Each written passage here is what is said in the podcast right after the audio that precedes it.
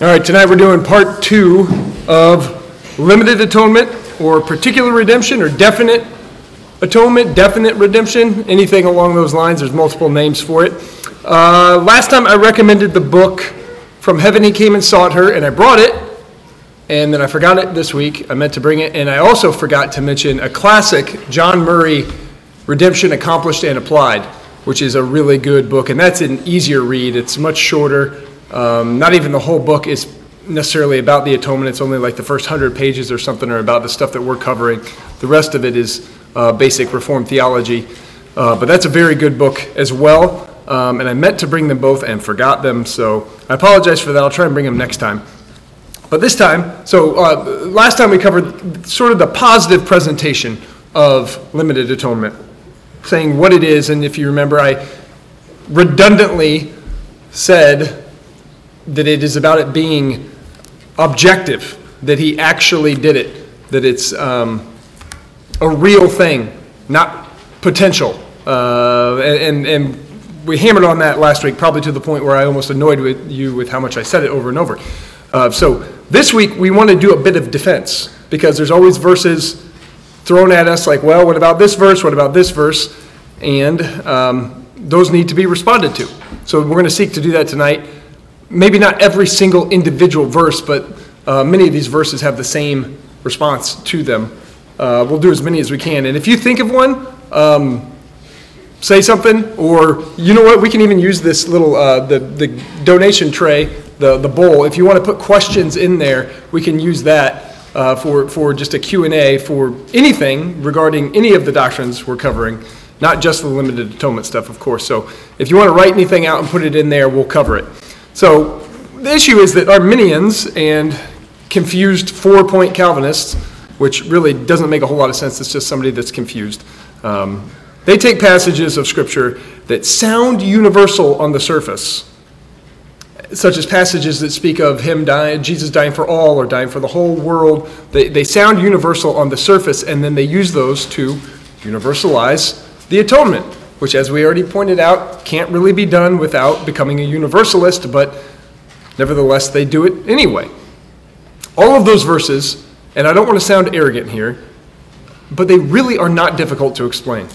They're not difficult to look at in context. If we just simply read them in the larger context, if we inter- interpret Scripture with Scripture, these are not, it's, it's not very confusing. It really isn't. And I don't mean to make it sound like they're dumb or anything like that. I don't, I don't mean that, but uh, th- these are not, th- like, you don't, we don't have to contort the scriptures to get to where we're at answering these verses. So, some of the verses that go, get thrown at us, uh, two of the big ones that, that we're going to spend a lot of time on at the end John 129.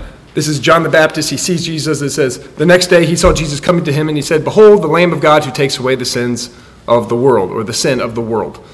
1 John 2 2, He himself is the propitiation for our sins, and not for ours only, but also for those of the whole world. We'll spend a lot of time on those today because those are, those are some of the biggest, most prominent ones.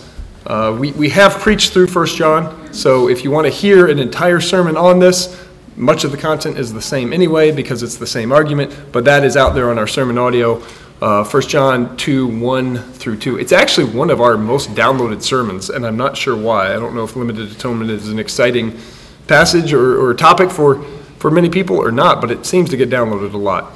So, uh, John 3.16, obviously the, one of the most popular verses in the Bible. For God so loved the world, he gave his only begotten Son, that whosoever believes in him shall not perish but have everlasting life. We talked about the whosoever's and how that's kind of a, uh, a misunderstanding in English to take it as, uh, as if like people read into that ability of man, but it's literally all the believing ones shall not perish but have eternal life. Doesn't really speak anything about ability, but that world language is still there at the beginning. Uh, so we'll talk about that a little bit. Second Corinthians 5, therefore all died, and he died for all, so that we might not, no longer live for ourselves, but uh, for him who died and rose again on their behalf. We'll talk about that a little bit. Uh, then there's a whole bunch of Hebrews that we've talked about a little bit, but um, repeatedly throughout Hebrews it says, So by the grace of God he might taste death for everyone. Uh, in Hebrews 2 9, Hebrews 7, because he, this he did once for all when he offered up himself. Uh, Hebrews 9 12, he entered the holy place once for all, having obtained eternal redemption. We'll talk about those. Those, again, are not at all difficult for us. Romans 6, for the death that he died, he died to sin once for all, but the life that he lives, he lives to God. Uh, 1 Peter 3 8, for Christ also died for the sins once for all, the just for the unjust, so that he might bring us to God, having put us to death in the flesh, but made alive in the spirit. So all of these, these are verses that get thrown out that people take that as universal of all mankind, literally every single human being that has ever lived. Everyone can rightly claim that Jesus died for all people. We can use that language. Even Calvinists can use that language, but we don't mean it the same way that others mean it. When an Arminian or a synergist says this, they mean all people without exception, meaning Jesus atoned for all the sins of literally every single person that ever lived. I don't know why they don't throw in the sins of fallen angels or Satan. I don't know why. Uh, they universalize it with seemingly no boundaries, uh, but if they put a boundary on it, I, I don't know where they get it from. So if they're going to universalize it, why not universalize it? But uh, they mean literally every single human being. Which, as we argued last week, would also mean that Jesus does not save by his death alone. And we are unwilling to conclude that. We are unwilling to take, take it that far and say that his atonement was not objective. We cling to the objectivity of the atonement, and that's why we limit it. We can also say us, as Calvinists, Reformed, can say that Jesus died for all people, but we don't mean it all people without exception. We mean it all people without distinction. And that is not at all the same thing. That means all kinds of people, all types of people, all people groups. So, this is what we mean when we say it's Jews and Gentiles, it's the whole world. It's circumcised and uncircumcised, men and women, rich and old, sorry, young and old, rich and poor um, royalty and peasants, you know, barbarian, Scythian, slave, and free man, as Colossians says. And notice that language from Colossians 3.11. It says, it, it also uses the term all, but then it, we see what it means by when it says all. Like, it, it speaks of the renewal by the Holy Spirit, a renewal in which there is no distinction between Greek and Jew, circumcised and uncircumcised, barbarian, Scythian, slave, and free man, but Christ is all and in all. So, if we want to universalize that text because it says all, then we have to say Christ is in everyone, every single individual human being. No one's going to say that if they're a Christian. That doesn't make any sense. We know that Christ is not in unbelievers, and unbelievers are not in Christ. Therefore, it clearly means this in the sense of all people without distinction, all these categories. It's Greeks and Jews, circumcised and uncircumcised, all in that sense. Not all without dis- uh, exception, it's all without distinction. Because no one says that Christ is in believers. So we can affirm that verse. We can, we can affirm the renewal of the Spirit is for everyone without distinction, all kinds of people, all types of people. Jesus didn't just didn't die to save. He, Jesus did not die to save every tribe, tongue, people, and nation. He died to save the elect from every tribe, tongue, people, and nation, as it says in Revelation. X it's the, the, the prefix out of every tribe, tongue, people, and nation. He doesn't make a distinction as in this tribe, no, not them. Not this people group, I'm not dying for them. No, he dies for people from every single one. There's going to be elect from all over the world. So he, he died for all, meaning all without distinction. It's not just Jews, it's also Gentiles. He laid down his life for his sheep, and he has sheep from the entire world, everywhere. This is what the biblical writers mean many times when they use the word world or all. It's that simple. It's the difference between all without exception and all without distinction. And that's a completely different thing. Also, we can uh, we, we see temporary or temporal language that we read in Hebrews again and again. All those verses in Hebrews that we read. Uh, he is contrasting, the writer to the Hebrews is contrasting the Old Covenant sacrifices with the priests and their Old Covenant uh, priestly duties and how they had to repeat it year after year, over and over. The, the, the blood of bulls and goats does not take away the sin, it doesn't take it away permanently. So he's showing why Christ's atonement is better. He's a fulfillment of all those sacrifices. That's all typology, and it's fulfilled in Christ. But Christ is better because he doesn't have to do it over and over and over again, year after year. It's done once for all time. It's temporal, once for all time. It's done, and you can see that in the context because that's his whole argument throughout these. But let's look at Hebrews 2 9 through 11.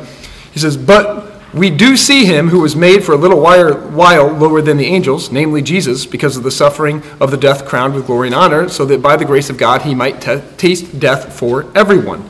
Everyone has a context. It's everyone for whom the sacrifice is offered. It's the, the people that he's dying for. Not everyone, uh, not everyone in the entire world. And we see this.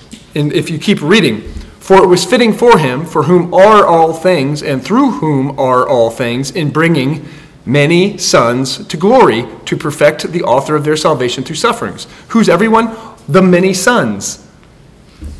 For both he who sanctifies and those who are sanctified are from one Father, for which reason he is not ashamed to call them brethren. So everyone is everyone whom he's dying for. Everyone, all of the brethren, all those who are being sanctified are from the Father. They're given from the Father to the Son. That is everyone. It doesn't mean everyone without distinction, because then you also have to say he's he's the author of their salvation through his sufferings, and that they are sanctified, and that they are from the Father, and that Jesus is not ashamed to call them them brethren. Because if you universalize the everyone, then you have to universalize the everyone that's being talked about. And nobody wants to do that unless you want to give up the Christian faith. Hebrews 7 26 through 28 says it this way For it was fitting for us to have a high priest, holy, innocent, undefiled, separated from sinners, and exalted above the heavens, who does not need daily. See that contrast? They had to, they had to do this daily who does not need daily, like those high priests, to offer up sacrifices, once first for his own sins and then for the sins of the people. See how they do this repeatedly? And they have to cleanse their own sins first. And he's saying, no, Christ is better. He doesn't have to do that because he died once for all when he offered up himself. For the law appoints men as high priests who are weak, but the word of the oath, which came after the law, appoints a, sin, a son made perfect forever. He doesn't have to offer up a sacrifice for himself. So it's not repeated. He doesn't do this daily. He does it once for all time and it's done. You don't wake up the next morning and need another sacrifice of Christ. It's done once for all time. Hebrews 9:12, and not through the blood of bulls and calves, goats and calves, but through his own blood he entered the holy place once for all, having obtained eternal redemption, talking about how we don't need those other sacrifices. And if you read all these in context, you can see how this is even more obvious. We just don't want to read the entire book of Hebrews to prove this. Hebrews 10:10 by this we have been sanctified through the offering of the body of Christ once for all. Again, it's, it's about not repeating sacrifices. So that's temporal stuff. Notice that the writer is using typology there too, obviously. All the Old Testament sacrifices are typological of Christ. The priesthood is typological of Christ's high priestly work. The sacrifices as Him as the Lamb of God. The temple as God with us, with the people. And they have to be holy. They have to have sacrifices so that they can be in God's presence because God is so holy. It's all typology. And he's drawing on the typology of those Old Testament sacrifices, right? Well, are those Old Testament sacrifices limited or are they universal? When, when the high priest is offering these sacrifices and they put their hands on the goat and they transfer the sins, is he doing that for the people of Israel? Or is he also doing that for the high priest of Molech that's offering babies? Is he doing it for the Canaanites that they're destroying as well? Are their sins atoned for in those sacrifices? Are those universal? Of course not. All of those are limited as well. They're all done, all those sacrifices are done for the covenant community. It's intentional, and it's, you see how it's got a focus and an intent in its scope. It's aimed at a group. So those all those sacrifices that are being paralleled with Christ are likewise limited. And so Christ's sacrifice is parallel to those because it's limited in scope. It too is for the covenant community. Christ dies for the new Israel, the covenant community of Israel.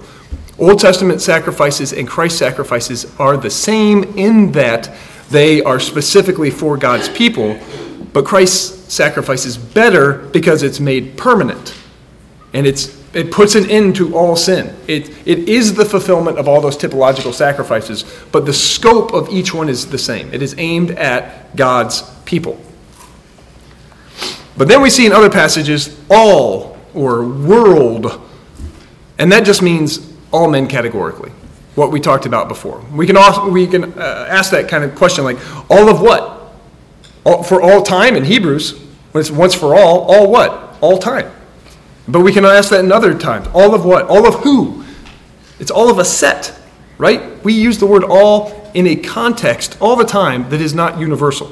If a teacher is waiting for her class to fill up, and, and everybody's coming in, it's about time to start, and she says, I think we're all here, or everyone have a seat. All of that, the everyone that she's talking about, the all that she's waiting for to come in, is clearly her class. It's got a set, all of a set, everyone of her class. It's, it's got a context.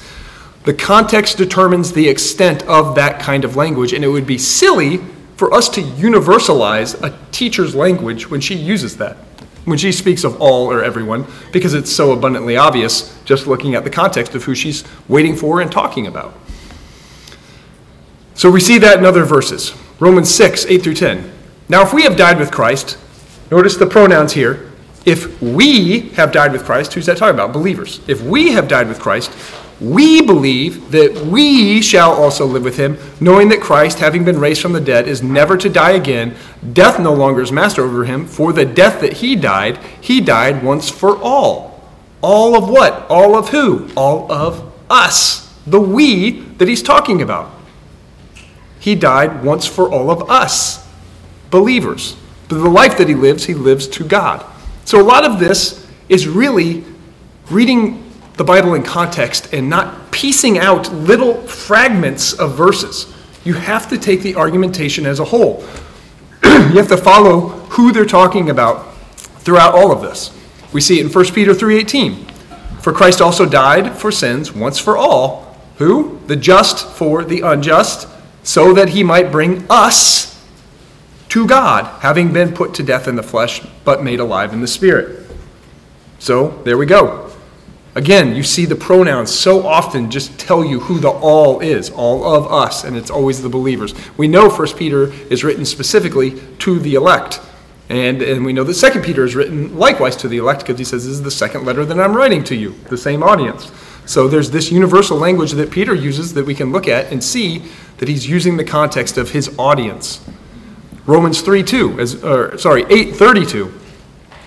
He who did not spare his own son, but delivered him over for us all. Who? All of us. Us all, all of us. It's the same thing, right? All of us. How will he not also with him freely give us all things? Now, if you want to say that unbelievers are freely given all things and they likewise have salvation, then be consistent and say that they're saved. But we who realize the reality of hell and unbelievers and condemnation don't universalize things like this because we can read these verses in context. So, all of us is all of the elect, it's all believers. We also need to re- recognize the use of hyperbolic language by the biblical writers. Hyperbolic language is a common literary device. It's, it's not meant to be taken literally, um, it's not a trick, it's just how people speak. And so it's not, it's not that what they're saying isn't true, it's that it's not intended to be taken literally. That's often the case with the use of all or the whole world, and we can see that throughout. So try and universalize this if you want to. Uh, but I think any normal person that is being honest with the text can read this and know that it's not being universalized. Mark 5:1 and all the country of Judea was going out to him and all the people of Jerusalem and they were being baptized by him in the Jordan River confessing their sins. Now does anyone here believe that the entire country of Judea and all the people of Jerusalem went to see Jesus and got baptized? I seriously doubt it. We know not every single person in Judea and Jerusalem confessed their sins and got baptized by John. Sorry, I, I might have said Jesus, but this is referring to John. Isaiah 27 6. In the days to come, Jacob will take root, Israel will blossom and sprout, and they will fill the whole world with fruit. Well, there's not a piece of fruit sitting right here. So is that verse false, or is it just not meant to be taken literally? It's kind of obvious, right? Romans 1 8. First, I thank my God through Jesus Christ for all of you because your faith is being proclaimed throughout the whole world. Which is amazing because I didn't know the American Indians heard about the faith of the Roman church. They didn't. He, he's not talking about literally the entire world. It's just hyperbolic language speaking about his faith. Their, their faith is going out to everybody. Literally, not everybody, but it's going out, right? It's, it's being spread. It's a figure of speech. And we need to recognize these sort of things. Revelation 12:9, the serpent of old who is called devil and Satan, who deceives the whole world. Now, this can't mean every single person because we're expressly told elsewhere that the elect are not deceived because it's not even possible. If you look at Matthew 24, 24, he talks about the end, uh, they would be deceived if it were even possible. But it's not, is the, the idea. So the whole world there is, is not speaking of believers, it's talking about the unbelieving world in exclusion to believers. We see that kind of differentiation with the word world. I'll talk about that more in a little bit because the word world gets you so many different ways. Luke 2 1. And it came to pass in those days that there went out a decree from Caesar Augustus that all the world should be taxed. Did you know that? That Caesar was trying to tax the American Indians he didn't know existed? Me neither, because world doesn't mean the entire world there. You can see how obvious this is, right? He's not trying to tax the Chinese. He's not trying to tax every people on, person on earth. He's talking about the whole Roman world there. It's hyperbolic language, it's common, and, and people that try and universalize that or try to overly make it overly wooden. You know who does that? You know who makes it so overly wooden that it doesn't make sense? Atheists. That's how they read the Bible because they want it to sound stupid. They want it to sound unbelievable. So they, they, they read it so woodenly that you can't even have like literary devices. And we can't be doing that. We can't read the Bible like an atheist. If an Arminian, if they weren't consistent in taking the instance of all or world as universal, then they would have a mess on their hands with all of those verses. It wouldn't make sense. The term world is used in a multiplicity of ways. You can't just take one blanket definition of the word world, meaning every individual ever, and just plug it in every time the word world is used because it makes a mess of the text. It, it turns it into a jumbled mess of contradictory passages. The Greek word there is cosmos, which you know, the word cosmos uh, that we get in English, but it's used almost a dozen different senses in just by John alone. John uses it all the time. He probably uses it the most. We'll look at that in just a moment. Um, but if you just take the use of the word world by John, he uses it in almost a dozen different senses. Some have counted 14, could be a little bit less depending on how you take some of these verses, but it's, it's in double digits. So the context of each usage determines the meaning. That's a basic rule of hermeneutics, one of the most basic rules. We are told not to love the world, and to be separate from the world. Then we see Jesus saying he loved the world, and in 1 John 2 2, that he takes away the sins of the world. He is the propitiation of the world. So, as it's been said again and again, there's just another instance where we're, we would be forced to believe in universal salvation if we held the meaning of world to be every single person ever. None of this means that the, that the whole world or, or language of that sort can never be meant literally or can never encompass all people, as in it, when it's directed at actual people, but it's showing that context is the key to understanding each of those and that all of Scripture must be taken into account when we interpret those. And before we get into the John passages, I want to I want to raise this one question. How do we then evangelize? Because that's always the, the complaint against us, right? Well, how do we evangelize if, if we don't know if Jesus died for a person? Well, it's pretty simple. Just do it like the apostles did it. They, they go tell the life, death, and resurrection of Jesus Christ. Tell the truth. Tell them if they place their faith in Christ, He will be a perfect Savior. They will be saved if they place their faith and tr- trust in Christ for salvation, that He will save them. You don't have to know whether or not He died for them. That's not, that's not how the apostles actually evangelized. You don't see that. They don't go and tell people, Jesus died for you, therefore you owe Him this and that, or do this and that. That's not what they do. They tell the truth about the life, death, and resurrection of Jesus Christ. He is the Jewish Messiah, and if you trust in Him, you will be saved. And we can offer that promise to anyone and everyone because if they trust in Him, with true saving faith, one, we know they'll be saved. Two, that will come from God. So we can blanketly, universally say that to every single human being ever, and we can evangelize like that. We don't have to say, Jesus died for you, person that I just met on the road. No. We don't say, can you, evan- if you met Jacob and Esau, let's give a goofy hypothetical here. You meet Jacob and Esau, and they're these two twins. Can you say to Jacob and Esau, God loves you? I don't know how you can if God tells us that he hates Esau. How do you do that? How do you defy Scripture there? It's the same idea.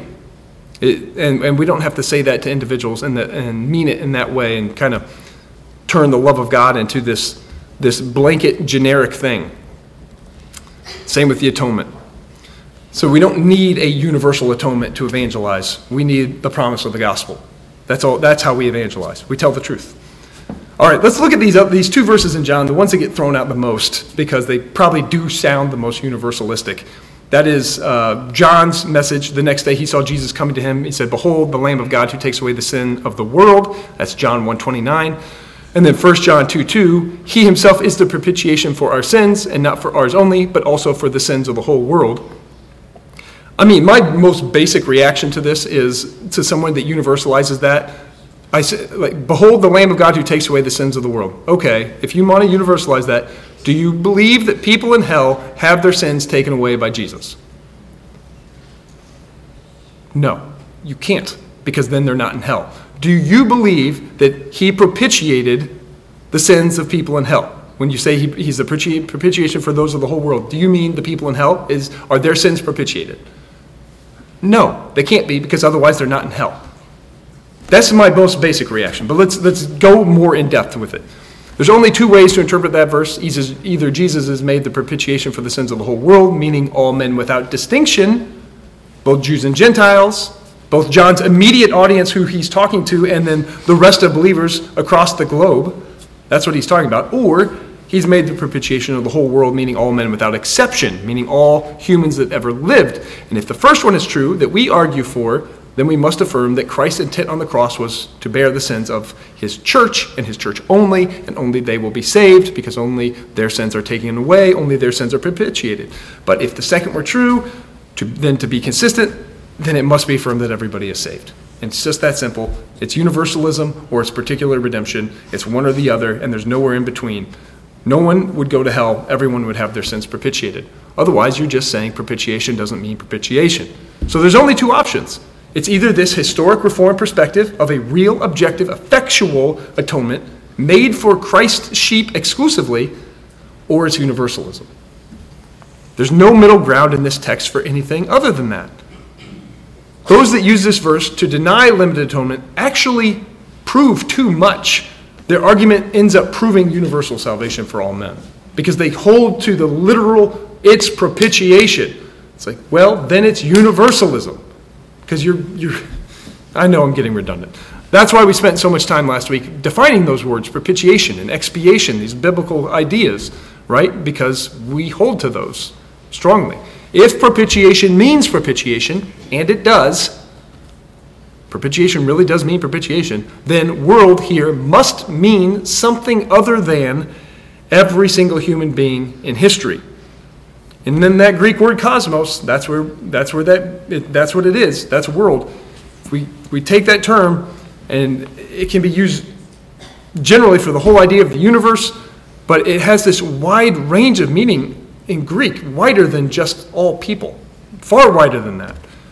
And we can look at our author, John, right? The, the various ways that he reflected that use, that range of use in that one term. He used it in all these different ways. In each case, it's determined by the words and the context surrounding it.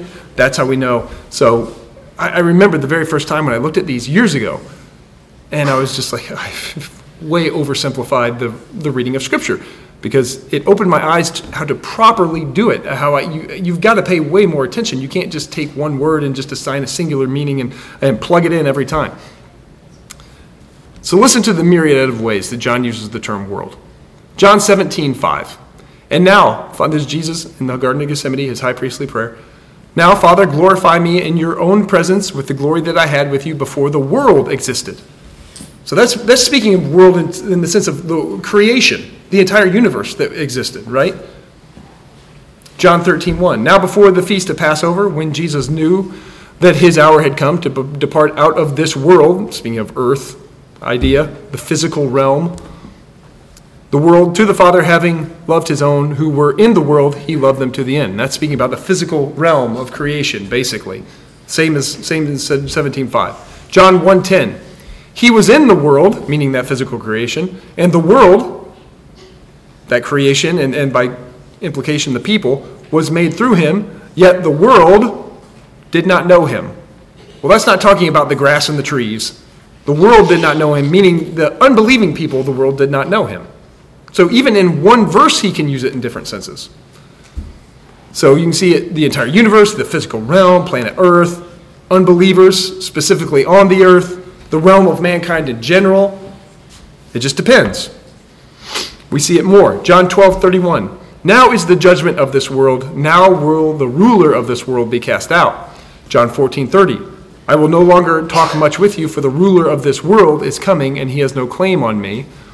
John 16, 33. I have said these things to you, that in me you may have peace. In the world you will have tribulation, but take heart, I have overcome the world. And there you can kind of see him speaking of the world in terms of, you know, the, the, the evil world system that is in opposition to his spiritual kingdom. Like how we speak of being worldly in a negative sense, right? As in a, a, a not just secular, as in it's neutral, but worldly in the negative sense, is in the evil world system. That kind of idea. And like how Paul speaks of elementary principles of the world that are in contrast to Christ. John 12, 19. So the Pharisees said to one another, You see that you are gaining nothing. Look, the world has gone after him. Well, that couldn't mean anything other than like a large, diverse amount of believing people that are going after Jesus. But obviously, it's not all people everywhere because they themselves are not going after him. So they can't be meaning world in the universal sense there. They just have to mean like, oh, there's a ton of people. It's just hyperbolic language that, you know, that this is how normal people speak. John 7, verses 3 and 4. So his brothers said to him, Leave here and go to Judea, that your disciples may also may see the works you are doing. For no one works in secret if he seeks to be known openly. If you do these things, show yourself to the world. And that just means the general public, really. Again, it's not like speaking of the Chinese or people up in Sweden and the American Indians, nothing like that. It's just, you know, go into the general public as opposed to a private group. That's what they mean by show yourself to the world. John 7 7. The world cannot hate you, but it hates me because I testify about it that its works are evil. John 15 18. If the world hates you, know that it has hated me before it hated you. Now, that is clear use of the world, referring to all unbelievers to the exclusion of believers. So that's talking about the world in the sense of all unbelieving people. They hate Christ. And it, they hated him before they hated us, and if they hate him, they're going to hate us. And that's not speaking of believers. The world can be used the, with the exclusion of believers. But then in John 3, when John refers to the salvation of the world, it's clearly referring to the elect alone. Because the elect alone are the ones that are actually saved. So John 3:17, for God did not send his son into the world to condemn the world, but in order that the world might be saved through him. So it can be used in the sense of the world of all believers from all over which we've seen that multiple times already. So you see, you see this context, how important that is to determine these universal sounding words. This is a purpose statement for Christ coming to die. It's to save the world, which of course only applies to believers. But since the elect come from the entire physical world, out of every tribe, tongue, people, and nation, from all times and all places, then John can call them the world in this context. At other times, he can mean the direct opposite, though. It can be used of, by Jesus in John's gospel to refer to the non elect. So in John 17 9, he says, I am praying for them, talking about his followers. I am not praying for the world, but for those whom you have given me, for they are yours. So there he speaks of the world of only unbelievers. I'm praying for my followers. I'm not praying for unbelievers right now in the high priestly prayer. So he's very specific there. You notice he's an advocate there. He's interceding for the same group he's going to die for and atone for. Because intercession and atonement are linked together. It's the high priestly work. It's only for believers. John 4:42. They said to the women, "It is no longer because of what you said that we believe, for we have heard for ourselves, and we know that this is indeed the savior of the world." That's after the woman at the well told everyone about her encounter with Jesus in Samaria. Remember, this was among the Samaritans who, who they're not viewed as full Jews. So here, world means Jews and Gentiles. It means world, including even Samaritans. He's the Savior for even us. He's the Savior of the world in the sense of all men without distinction, not just Israel, but also for Gentiles, even these half Jews, the Samaritans that were hated by the Jews. So we can see the wide range of literary use of the term world. And it's, that's just John. All those were just within John. Which, I mean, those two verses that sound so universal, John 129 and uh, 1 John 2 2, those are, that's John, right? So it's important to show how he can do this. For men from every tribe, tongue, people, and nation, as John says in Revelation 5 9. That's also John. It's all believers everywhere um, that he actually died for, that he propitiated for, that he took away the sins of. There's, there's no way to overemphasize how much of a mental block this concept was for many that came out of Judaism.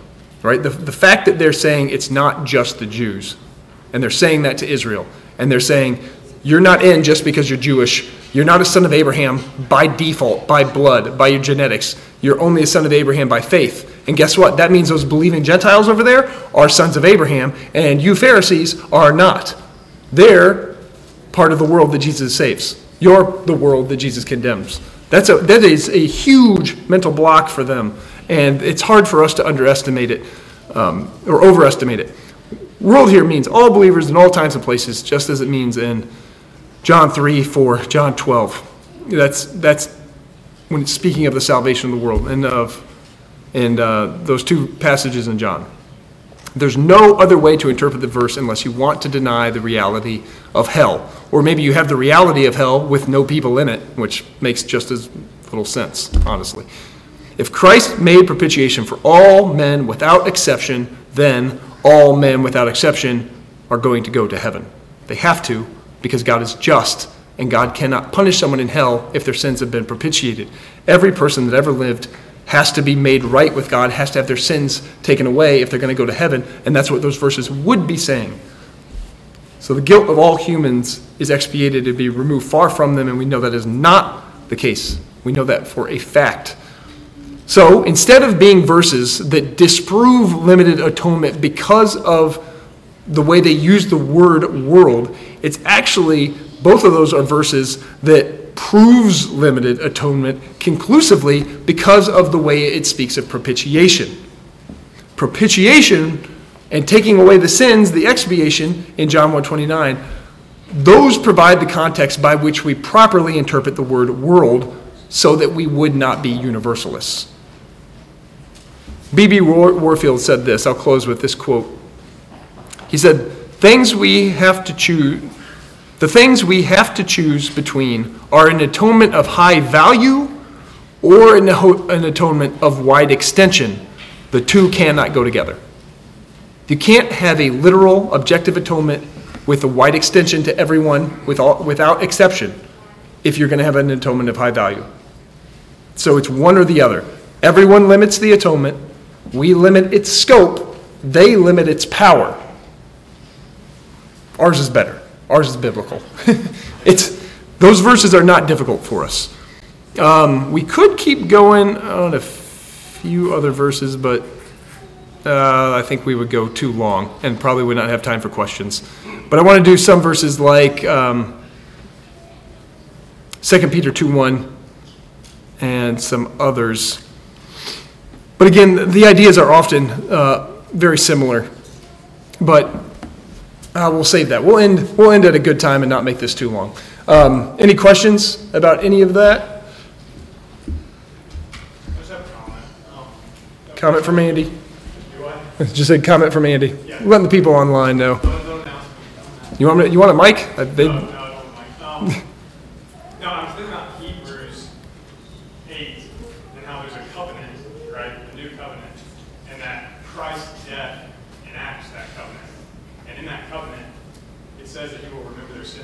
Yes. So, I mean, obviously, in line with what you're saying, it's like, how can there be this covenant where God says, I will remember your sins no more? You know, Christ's atonement has wiped out all sins of all people. God is remembering their sin no more. I mean, you've already brought up the point, but it just it doesn't make sense that that can be true for everybody, and yet they not be in covenant and they suffer in hell. Yeah. For those online, Andy's saying in Hebrews 8, it speaks of a new covenant where God promises to remember their sins no more. And that covenant is enacted upon his death and those that he died for. And it does not make sense for that to apply to everyone. And yes, 100% agree. It's just like the old covenant community. Sacrifices are offered for God's people, the people within the covenant. And unbelievers outside of the community are not part of that covenant, and the sacrifices are not intended for them. It's the same in the new covenant, except the sacrifice is effectual and it actually does its job. And it sounds harsh, and I, and I don't want to hold them to a consistency that they don't want to hold to themselves, which I'm glad they don't, but everyone that universalizes the atonement and then says that people go to hell still, it's just a, a new way to have works-based salvation. Because they're, they're putting everything on, everything depends on you. God's done his part, now you do your part. And if you don't do your part, you're going to be condemned. But if you do do your part, you will live. Do this and live. It's the same air. It's the old covenant air of do this and live. That's not what the new covenant is about. The new covenant is Christ has done it, now you live. And I'll make one more comment. One more comment. It goes back to what you, it goes back to what you were talking about last week, that, you know, when people say, Christ died for the sins of every person except unbelief. Yeah. And you reject Christ, and that's why you go to hell. And, and you talked about that some, it makes sense, but the thing that blows my mind about that is the thing, that A, yes, it makes it work salvation, if that's true, that Christ died for the sins of every person except unbelief. At one instance in time, when you rejected Christ, and that's why you go to hell, it, it doesn't account for, well, he would have had to have paid for the sin of unbelief all throughout your life. Yeah. There's one point in time that he chooses not to pay for your sin of unbelief, and that's what's in you. It doesn't Yeah. make any sense. It doesn't. It's like even now, I'm like, as a believer, I'm, he hasn't paid for the sin of unbelief. Right. I mean, from times past, times in the future, I mean, you know what I mean? That, Yeah, I'll repeat that for people online. So Andy's pointing out that if uh, people that say, no, no, it's a, it's a great point. It's a great point. Um, uh, Andy's saying that if, if Christ died for all the sins of all people, but then they only go to self hell for their unbelief, that doesn't make sense because even people that are saved have to have their unbelief paid for from before they believed. Because we weren't born believing, we weren't born with faith, it was granted to us. And we had years of unbelief that have to be paid for. So why would Christ pay for just these block of years of unbelief, but then not these block of years of unbelief? It doesn't make sense. And that's why I honestly, I hate the way it sounds, but these verses are not difficult to reconcile. I hate this argument of like, well, this side has their verses and this side has these verses and we just don't know. Yes, we do. The Bible is not a confused book of just gray matter that we're just like, who knows? I guess we'll see on the day of judgment. No, God speaks clearly. I'm not going to drag the Bible through the mud by pretending like it's inept to teach us. It is capable to teach us every good work, and that includes doctrine. It is, it is profitable for teaching, reproof, correction, and training in righteousness, and that includes doctrine. The teaching includes doctrine. The Bible can speak to this and reconcile these things and answer these questions because of its clarity. So, I, I hate, I hate that idea of like, I, I know we don't want to like mock people for being stupid, and I don't think it's a, an intellectual issue. I honestly don't. I think it's a spiritual issue. We've made that point over and over. Um, anybody can figure this out. I think, I think children can understand this, and um, it's a spiritual issue to accept these kind of truths. Um, it's not because anybody's better and we're smarter than everybody else, but I think believing them reconciles Scripture a lot, lot better. Anything else? Okay, remember the, the, the plate will be open for questions. Put anything in there. What about this verse? What about this idea? Anything. And uh, obviously, we've got multiple um, uh, lessons left in this series, but um, for some reason, limited atonement is always this big roadblock for people, and I don't think it should be. I think it should be, this is like the entrance of, this is, this was my entrance, at least, into Reformed theology. It was the first one where I'm like, yeah, obviously. I can't deny the, the, uh, that Christ alone saves. All right, anyway, uh, let's pray. Heavenly Father, we are again thankful and we worship you for an atonement that was effectual, that was indeed done. And it was so real and so objective that we can place our entire confidence for our salvation in the work of Christ, knowing that it was done, knowing that we don't have to add to it or make it do something. We don't have to take up the work of the atonement and somehow use it ourselves. It is all done for us. We don't have to do any works to live. We don't have to come up with our own faith or change our own hearts or, or muster up enough mind control to, to make ourselves believe, Lord. It's all a gift from the Holy Spirit's working in us. And so we worship you and honor you for such a great gift of salvation. And we pray that it would be clearly understood amongst us in our church and our preaching, and when we uh, try to communicate it with others. I pray we would do so with grace and with truth, that we would not be rude, but we'd also be assertive so that we make clear that this is about Jesus really doing the work to save us. And we do not want to uh, neuter that in any possible way. We want to take it with the full power and effectual, um, the effectual means that it is. We worship you and honor you for this gift to us, and we pray it all in Christ's name. Amen.